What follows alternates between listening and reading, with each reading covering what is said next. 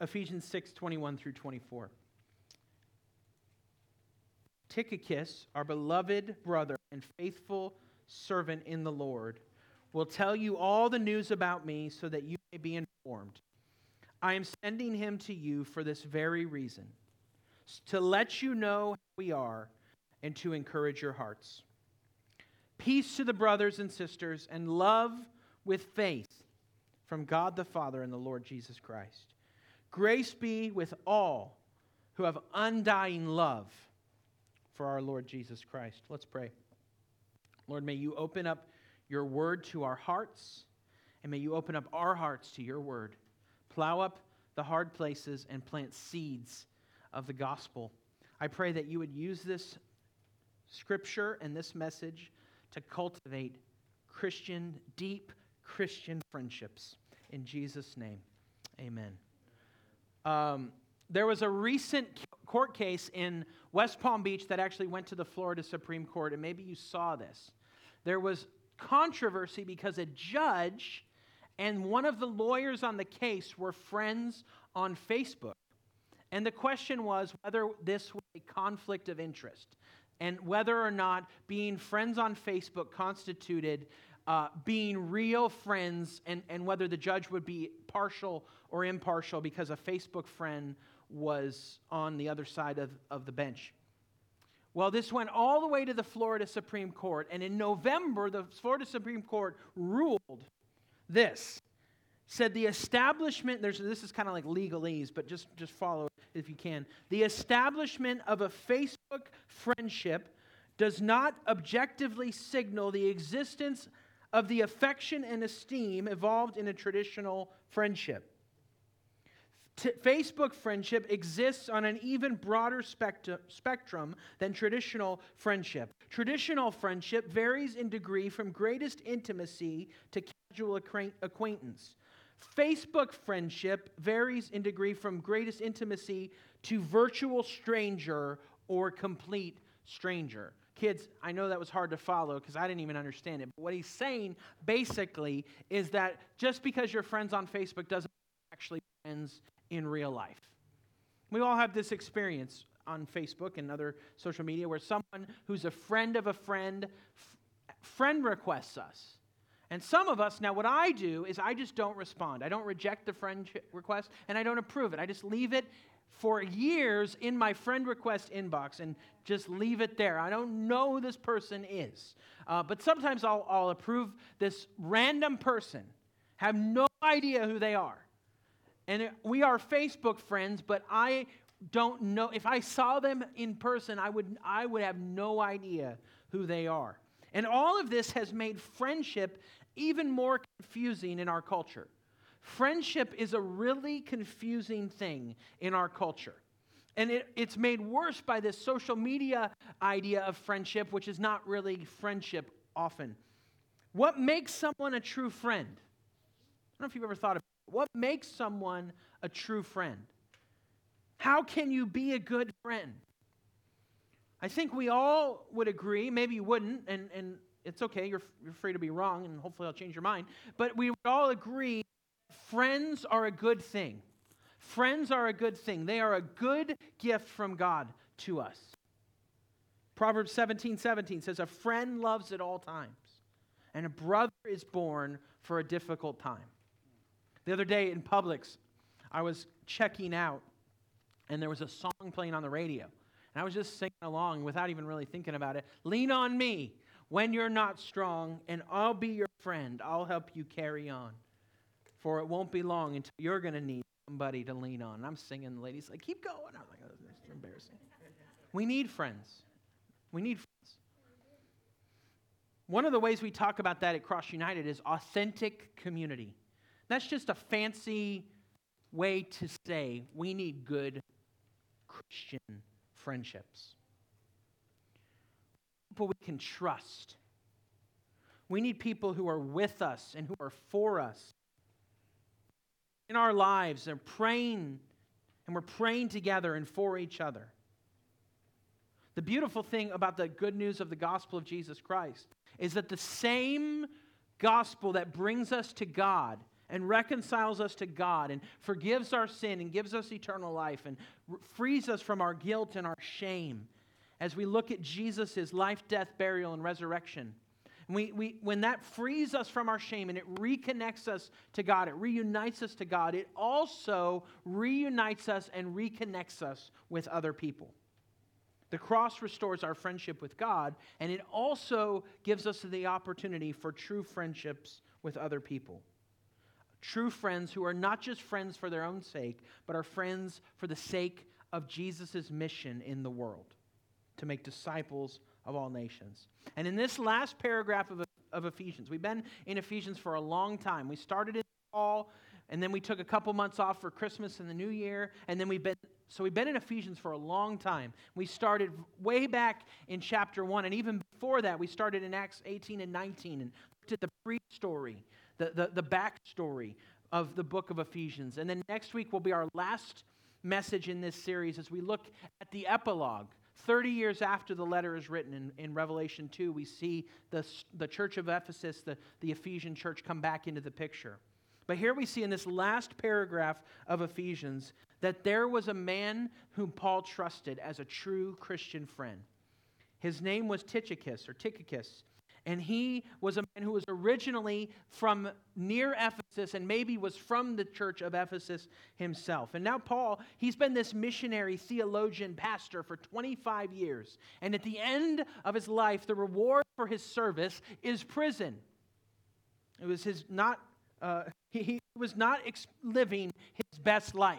For, you know, this is, he's prison at the end of a life of serving Jesus, and his retirement plan was house arrest in Rome, awaiting trial from Caesar. And he can't go to the church at Ephesus, and so he writes them this letter.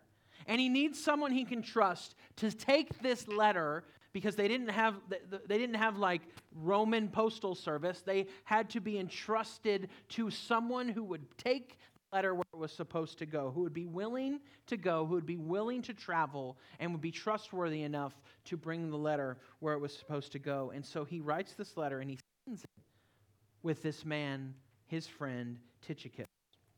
And in this example of Paul and Tychicus and Paul's care for Tychicus and Tychicus' care for Paul and their mutual care for the Ephesian church, we're going to see 10 characteristics of Christian friendship. 10 characteristics of Christian friendship. Number one, Christian friends should be more like family than friends. Look at verse 21. Tychicus, our dearly loved brother. There have been studies that have shown that in the ancient world, the brother sister or the brotherly relation was the tightest and most intimate relation in society. Now, most of us would say that our family is more important than our church because you might say, well, we can switch churches, but we can't switch families. And that's true. But at the same time, I think the culture of Christianity in our world, in our context, in our society, has made us feel like church families are disposable. And we have lost something of the deep covenantal nature of being a part of a local church. Now, we all switch churches, and I'm not saying you can't switch churches. I am saying, though, that the church should be more like a family than just a random assortment of people. If you think about someone in an Islamic context, they don't have the luxury of saying that their family is more important than their church because their church is their only family once they come to Christ. The church is going to be our eternal family. Our nuclear family will not be our eternal family. The church will be our eternal family. And I think recovering the nature of Christian friendship as more than just acquaintance, but a covenantal fellow membership and deep ties of love is something that Paul sees happening in the life of his churches and in his relationships. Now, now you shouldn't be a cult, right? So you call a church that's too closely knit together, you call that a cult, right? So that's bad, all right? There's a problem with that. But on the other hand, there's like the buffet mentality, consumer mentality, where it's just sort of like hopping around. I think we need to recover the, the covenantal nature, the family nature of Christian friendships and the Christian church. That your Christian friends should be like family more than just like casual acquaintances. Uh, number two, Christian friends should be trustworthy. Look at Tychicus, our dearly loved brother, and faithful servant. Tychicus is mentioned five times in the Bible. I think we have these verses all here. First is Acts 20, verse 4. He was, whoop, there it is. I found it there, right there. Uh, he was accompanied by Sopater, son of Pyrrhus from Berea, Aristarchus and Secundus from Thessalonica, Gaius from Derbe, Timothy, and Tychicus and Trophimus from the province of Asia. This is referring to the Apostle Paul. Next, we see him show up in the book of Colossians. Tychicus, our dearly loved brother, faithful minister, and fellow servant in the Lord, will tell you all the news about me. Colossians and Ephesians were written by Paul at the same time, and Tychicus probably carried both letters to both churches because they were close by. It would be like carrying one letter to a church in Pompano and another letter to a church in Deerfield. They were close together. We see him here in uh, 1 Timothy, or excuse me, 2 Timothy. Demas, this is Paul at the end of his life. Demas has deserted me since he loved this present world and he's gone to Thessalonica. Crescens has gone to Galatia, Galatia, Titus to Dalmatia. Only Luke is with me. Bring Mark with you, for he is useful for me in the ministry.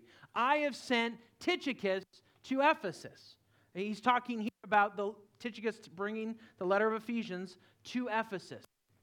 When you come, bring the cloak I left in Troas with Carpus. Now, what you need to understand, he writing this to Timothy, who is the pastor of the church in Ephesus. And what he's saying, I have sent Tychicus to Ephesus in order to relieve you for a season so that you can have a break and come and see me. So he trusted Tychicus to be a person who would not just carry the letter, but would take the leadership of the church for a season so Timothy can go see Paul. And then finally, uh, in Titus, last verse is in Titus verse uh, 312 when i send artemas or tychicus to you make every effort to come to me in nicopolis. Now titus was a pastor in another part uh, of the mediterranean and he's saying i can send tychicus to you. So tychicus was the guy he was like the ultimate substitute teacher pastor that paul would send to guys so that they could have a break they could go have re- relational connection to paul. He was a man who was trustworthy he carried five letters that Paul wrote Colossians, Philemon, Ephesians, 2 Timothy, and Titus, and relieved two of Paul's uh, proteges in the faith, Timothy and Titus. And no wonder he's called a faithful servant. Church history tells us that later Tychicus became a bishop or a pastor in the church. He was faithful in little as a, a conveyor of the letters, and then a fill in pastor, and then he eventually was entrusted with more. You need to be the type of friend that others can trust, the type of friend they would trust with their house key or their credit card or their kids. Number three, Christian friendships should serve sacrificially. Look at verse 22. I'm sending him to you for this very reason to know how we are, to let you know how we are, and to encourage your hearts. He was willing to go, Tychicus was willing to go where Paul sent him. He was willing to sacrifice his plans for Paul's plans. He was willing to sacrifice his time for Paul's time and the Ephesians' time. He gave up something for the sake of his friends. A couple of years ago, uh, Selena Gomez went silent on social media. It was in the summer of 2017, and it was a little bit mysterious. And then I, I was on pins and needles personally. I just, what is happening with Selena? um, I actually, I, I only found this out last week in my sermon research. Um, it turns out that she came out after and said that she'd actually had to have a kidney replaced. And that her friend, the actress Francia Raisa, donated a kidney so that she could live and regain her health. If that's how friends treat each other in the world, how much more should Christians demonstrate sacrificial service for their friends? Number four, Christian friendships should focus on the Great Commission. Look at verse 22. I am sending him to you. I am sending him. The Great Commission is to be, to be the Great Commission is to be sent. John 20, 21. As the Father has sent me, so I am sending you. God has given us life and peace and joy and friends in Christ, not just so we can be happy and feel good, although we will be happy and often feel good, and life will be better in Christ and with Christian friends, but He's given us this for fellow soldiers in the battle against spiritual darkness. As we saw last week, we are at war with powers and forces that we cannot see. Christian friends are not just focused on each other, but on expanding circle of friends. Christian friends should have real and true friendships with one another, and they should also be seeking to cultivate real, true friendships with people who don't know Jesus and showing them the love of Christ. We talk about here finding life like God intended. We talk all the time about how God has designed us for abundant life. Jesus said, The thief comes to steal, kill, and destroy, but I have come so that you may have life and have it in abundance. And there are three things that you need in order to experience and to, know the fullness of life like God intends you to have. The first is wholehearted worship and a relationship with God. The second is authentic community and real Christian friendships. And the third is joyful mission and living God's purposes out in the world. So often we think we just need the first two. If we have relationship with God and if we have community, friends, and family around us, we will be satisfied in life. But it is not true. Until your friendships are not just face to face and inward and turn outward in the mission of Jesus, you will not experience the fullness of life that God has for you. If your, your spiritual life and your relationships are dry, or stu- struggling or stumbling, maybe it's because one of these things is missing worship, community, or mission. Christian friends are focused on the Great Commission. Number five, Christian friends are encouragers. Christian friends are encouragers. Look at verse 22. I'm sending him to you for this very reason, to let you know how we are and to encourage your hearts. The Greek word for encouragement is parakaleo, which means to call along. And it's this picture of coming up next to someone and putting your arm around them and saying, Hey, you got this. I'm with you. You're not alone. You can do it. God is with you. And speaking life and hope and peace and joy into the life of another person, into the heart. Uh, uh, and, and, and maybe it's just a guy thing, but us guys, we're really good at, at the love language of sarcasm. We're really good at joking with each other as a way of showing affection. And there's a place for that. That's actually my primary way of communicating. But I think we also need to move beyond that to a more mature sense of being just next to someone and just speaking life into their heart and being an encourager. To put, literally, to just put courage into their heart. This summer, we want to, I mentioned earlier, we want to, to cultivate and use the summer to cultivate these sorts of friendships in our church. And so we're going to ask, I'm asking for you to consider and pray about opening your home one time this summer. We need three families to do this one time each June, July, and August, depending on how the dates shake out, so that we can just get together outside of Sunday, grow together, fellowship together, you know, just Christian friendships in our church. So if you're interested in that, let me know. Uh, you can just talk to me. You can email me, however. Um, Christian friends should be encouragers. Number six, Christian friends should show true care and concern. I, and then I here we see in verses 21 and 22 just that Paul is fully aware of the Ephesians situation. And he sends Tychicus so that they'll know about him and so that he can encourage them. And he cares genuinely about how they're doing. He cares about Tychicus, he cares about the Ephesians, and Tychicus and Ephesians care for Paul. You got to think what Paul is, he's a busy guy. He's a busy guy. He's in prison. He's awaiting trial. He's got churches all over the world that he has connections to, and yet he is concerned about this one church in this one place, visited by this one friend. I, I mean, I see you all doing this time. I'm preaching to the choir, helping one another, offering one another rides, watching kids, asking how someone's doing, showing genuine care and concern. That is a mark of Christian friendship. Number seven, Christians, friends, communicate with each other. Look at verses 21 and 22. He will tell you all the news about me so that you'll be informed, to let you know how we are. Communication is essential to relationships and it's essential to Christian friendships. Tech, it's just, you know, it can be as easy as a text message. How's it going? Sharing what's going on, responding initiating and responding. Studies have shown that we actually speak about 16,000 words per day.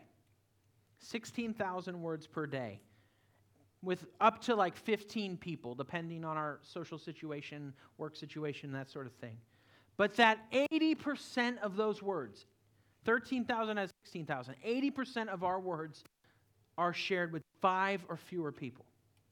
We need Christian relationships and friendships that have communication, that we share, truly share what's going on. And that takes time to develop and trust to build. And you lean into it. You share a little bit. And if someone shows themselves trustworthy, you share a little bit more. And you let someone in.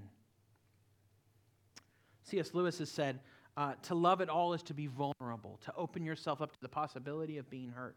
But it's worth it. Communicate, be honest, share. Number Christian friendships are filled with Christian virtues. Look at all these in verses 23 and 24. Peace to the brothers, and love with faith from God the Father and the Lord Jesus Christ. Grace be with all of you who have an undying love for Jesus Christ peace, love, faith, grace. These, these themes fill the letter all throughout. Grace is mentioned 12 times, peace is mentioned seven times, love is mentioned nine times, faith is mentioned nine times. Now, here we see something interesting. Look what he says. Peace is the first word of the, the, the, the concluding. This is like sincerely. But Paul's a lot more spiritually attuned than you are. So he didn't just write sincerely or blessings or grace. He wrote this whole thing this whole benediction, this good word of blessing for the Ephesians. And the first word is peace. Now look at Ephesians 1 2 in the greeting grace to you and peace. And then, so we so we go back uh, to verses 23 and 24 peace and grace. And then back to 1 2 grace and peace. So here we see the bookends the very the, the, the greeting grace and peace and then the conclusion peace and grace. This means that grace and peace bookend what Paul is trying to communicate to this church, and that peace itself is at the center. All throughout the letter, he talks about peace. The gospel of peace that reconciles us to God also reconciles us to one another, regardless of differences of age, economic situation, ethnic heritage, political opinion gospel that brings us peace with God brings us peace with one another. Peace, love. Love is the way of the triune God. God the Father loves God the Son and God the Holy Spirit. And this love pours out in, in creation as he decides, I want to create a world that will know me and, and be able to experience my fullness and my joy. And then that world falls away from him through sin. And he says, I love this world so much, I'm not going to leave them there. And he sends Jesus, his one and only Son, God the Father, sent God the Son in the power of God the Holy Spirit to reconcile us back to himself, all from fullness of love. Because of his great love, chapter 2 verse 4 that he which, with which he loved us he made us alive together with christ faith, trust in God and His Son Jesus. All of these virtues are at the heart of Christian friendship. And here's the thing that Christian friendship and Christian friends offer one another that non Christian friendships never offer true peace, true love, true faith, true grace. So I just want to challenge you to suffuse. Kids, that's one of your words you heard today. You don't know what it means. Suffuse. It means to soak or saturate or to fill with your Christian friendships with these Christian virtues. Number nine, Christian friendship is surrounded by the Trinity. Peace to the brothers and love with faith from God the Father and the Lord Jesus Christ. Now you might say, well, there's not the Trinity there. I don't see the Holy Spirit. Well, let me ask you this Where do peace and love and faith come from? They come from God the Father and from the Lord Jesus Christ. How? In the person of the Holy Spirit. Christian friendships are surrounded by the Trinity. Number 10. Christian friendships are centered on the Lord Jesus Christ. Grace be with all who have an undying love for our Lord Jesus Christ. It says that grace flows to everyone who loves Jesus with all of their heart in a way that cannot be taken, destroyed, or corrupted. Undying love means something that is pure, it is primary, it is best. Is that the way you love Jesus? Is your love for him your first and best? Is your affection for Christ higher than your affection, your love, your care, your concern about anything else? And this is a challenge to us because often, if we're honest, the answer is no, it's not. Grace be to all who love the Lord Jesus Christ with an undying love, with all of their heart, all of their soul, all of their mind. Real Jesus you love. He says, Who is the real Jesus? The Lord Jesus Christ. Jesus is not just a man, he is the Lord.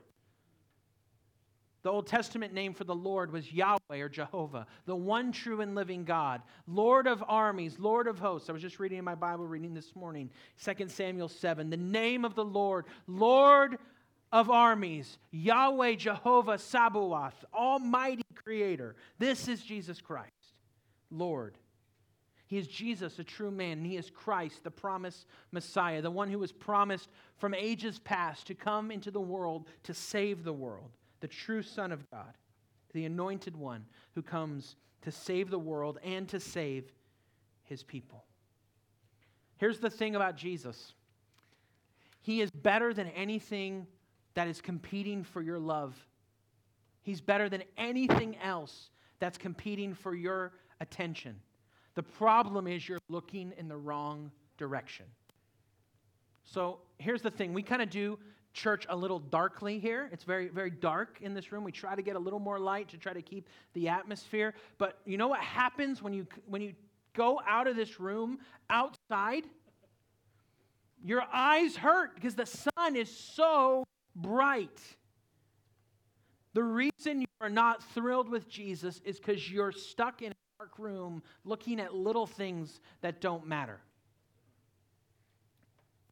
I love Lauren Daigle's new album, and the last song on the album is this beautiful rendition of the old hymn Turn Your Eyes Upon Jesus. Listen to this Turn your eyes upon Jesus.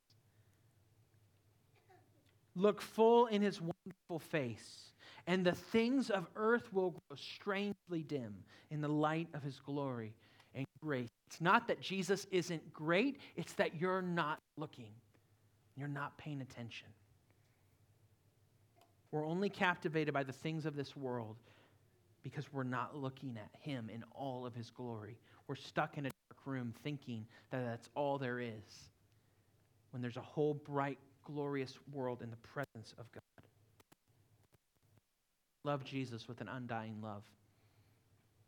There's a warning here. We're going we're going to see it next week. I'm going to give you a little preview. Because in Revelation chapter 2, the Ephesian church did not heed the warning. In chapter 2, Revelation chapter 2, it says, Reclaim the love you had at first. Paul said this because he knew. He knew the Ephesians were prone to knowing the truth but not in the Lord. And they fell into it. And God's grace, in His grace, He sent them another letter 30 years that we're going to look at next week as we close this series. Will you heed the warning? Do you love Jesus with an undying love? And is your, are your Christian friendships saturated, suffused with that? Use that. Oh, school's out for the year, I know already for some of you. But use that in your next class with teachers, and they'll be very, they'll be very impressed, kids. In the movie Cast Away, Tom Hanks plays a man who's stranded on an island. He's works for FedEx, and his plane crashes and washes up on this island in the South Pacific, and he lives off the, the, the land and he lives off all the debris from the island. And one of the things, probably the most famous part of the movie, is what? Wilson, Wilson the volleyball, right? So he finds this volleyball and he puts this, he gets this handprint on the volleyball that sort of looks like a face. And this volleyball becomes Tom Hanks' companion on the island. He talks to this volleyball, Wilson, because it's a Wilson branded volleyball. And he ends up cutting out the, the, the top of it and putting like grass in for hair. And the most famous part of the movie is what? He's out in the middle of the ocean on a raft trying to get away from the island to find someone who will find him and rescue him. And there's a storm. And what happens? He wakes up and Wilson is gone. And he's, Wilson! And I remember watching it, and I, afterward, I had a friend who was really sarcastic. He goes, Am I the only one who was like, This guy's yelling about a volleyball, isn't it? But because it was, it was a companion to him. We can't live. He could, he could live. He needed food, he needed provision, he needed shelter, but he also needed a friend. And you are the same way. You cannot live without deep Christian friendships. You cannot survive alone. So I just want to ask you what step toward Christian friendship are you going to take today and this week? How do you need to respond? Let's pray. Lord, may we cultivate deep Christian friendships that are suffused, that are soaked, that are filled up with your presence and your power and your love and your grace and your joy and your hope and, and, and your peace. Genuine care, genuine concern, sacrifice, family. Lord, may you cultivate these sorts of friendships in our lives and in this church through the gospel. In Jesus' name we pray. Amen.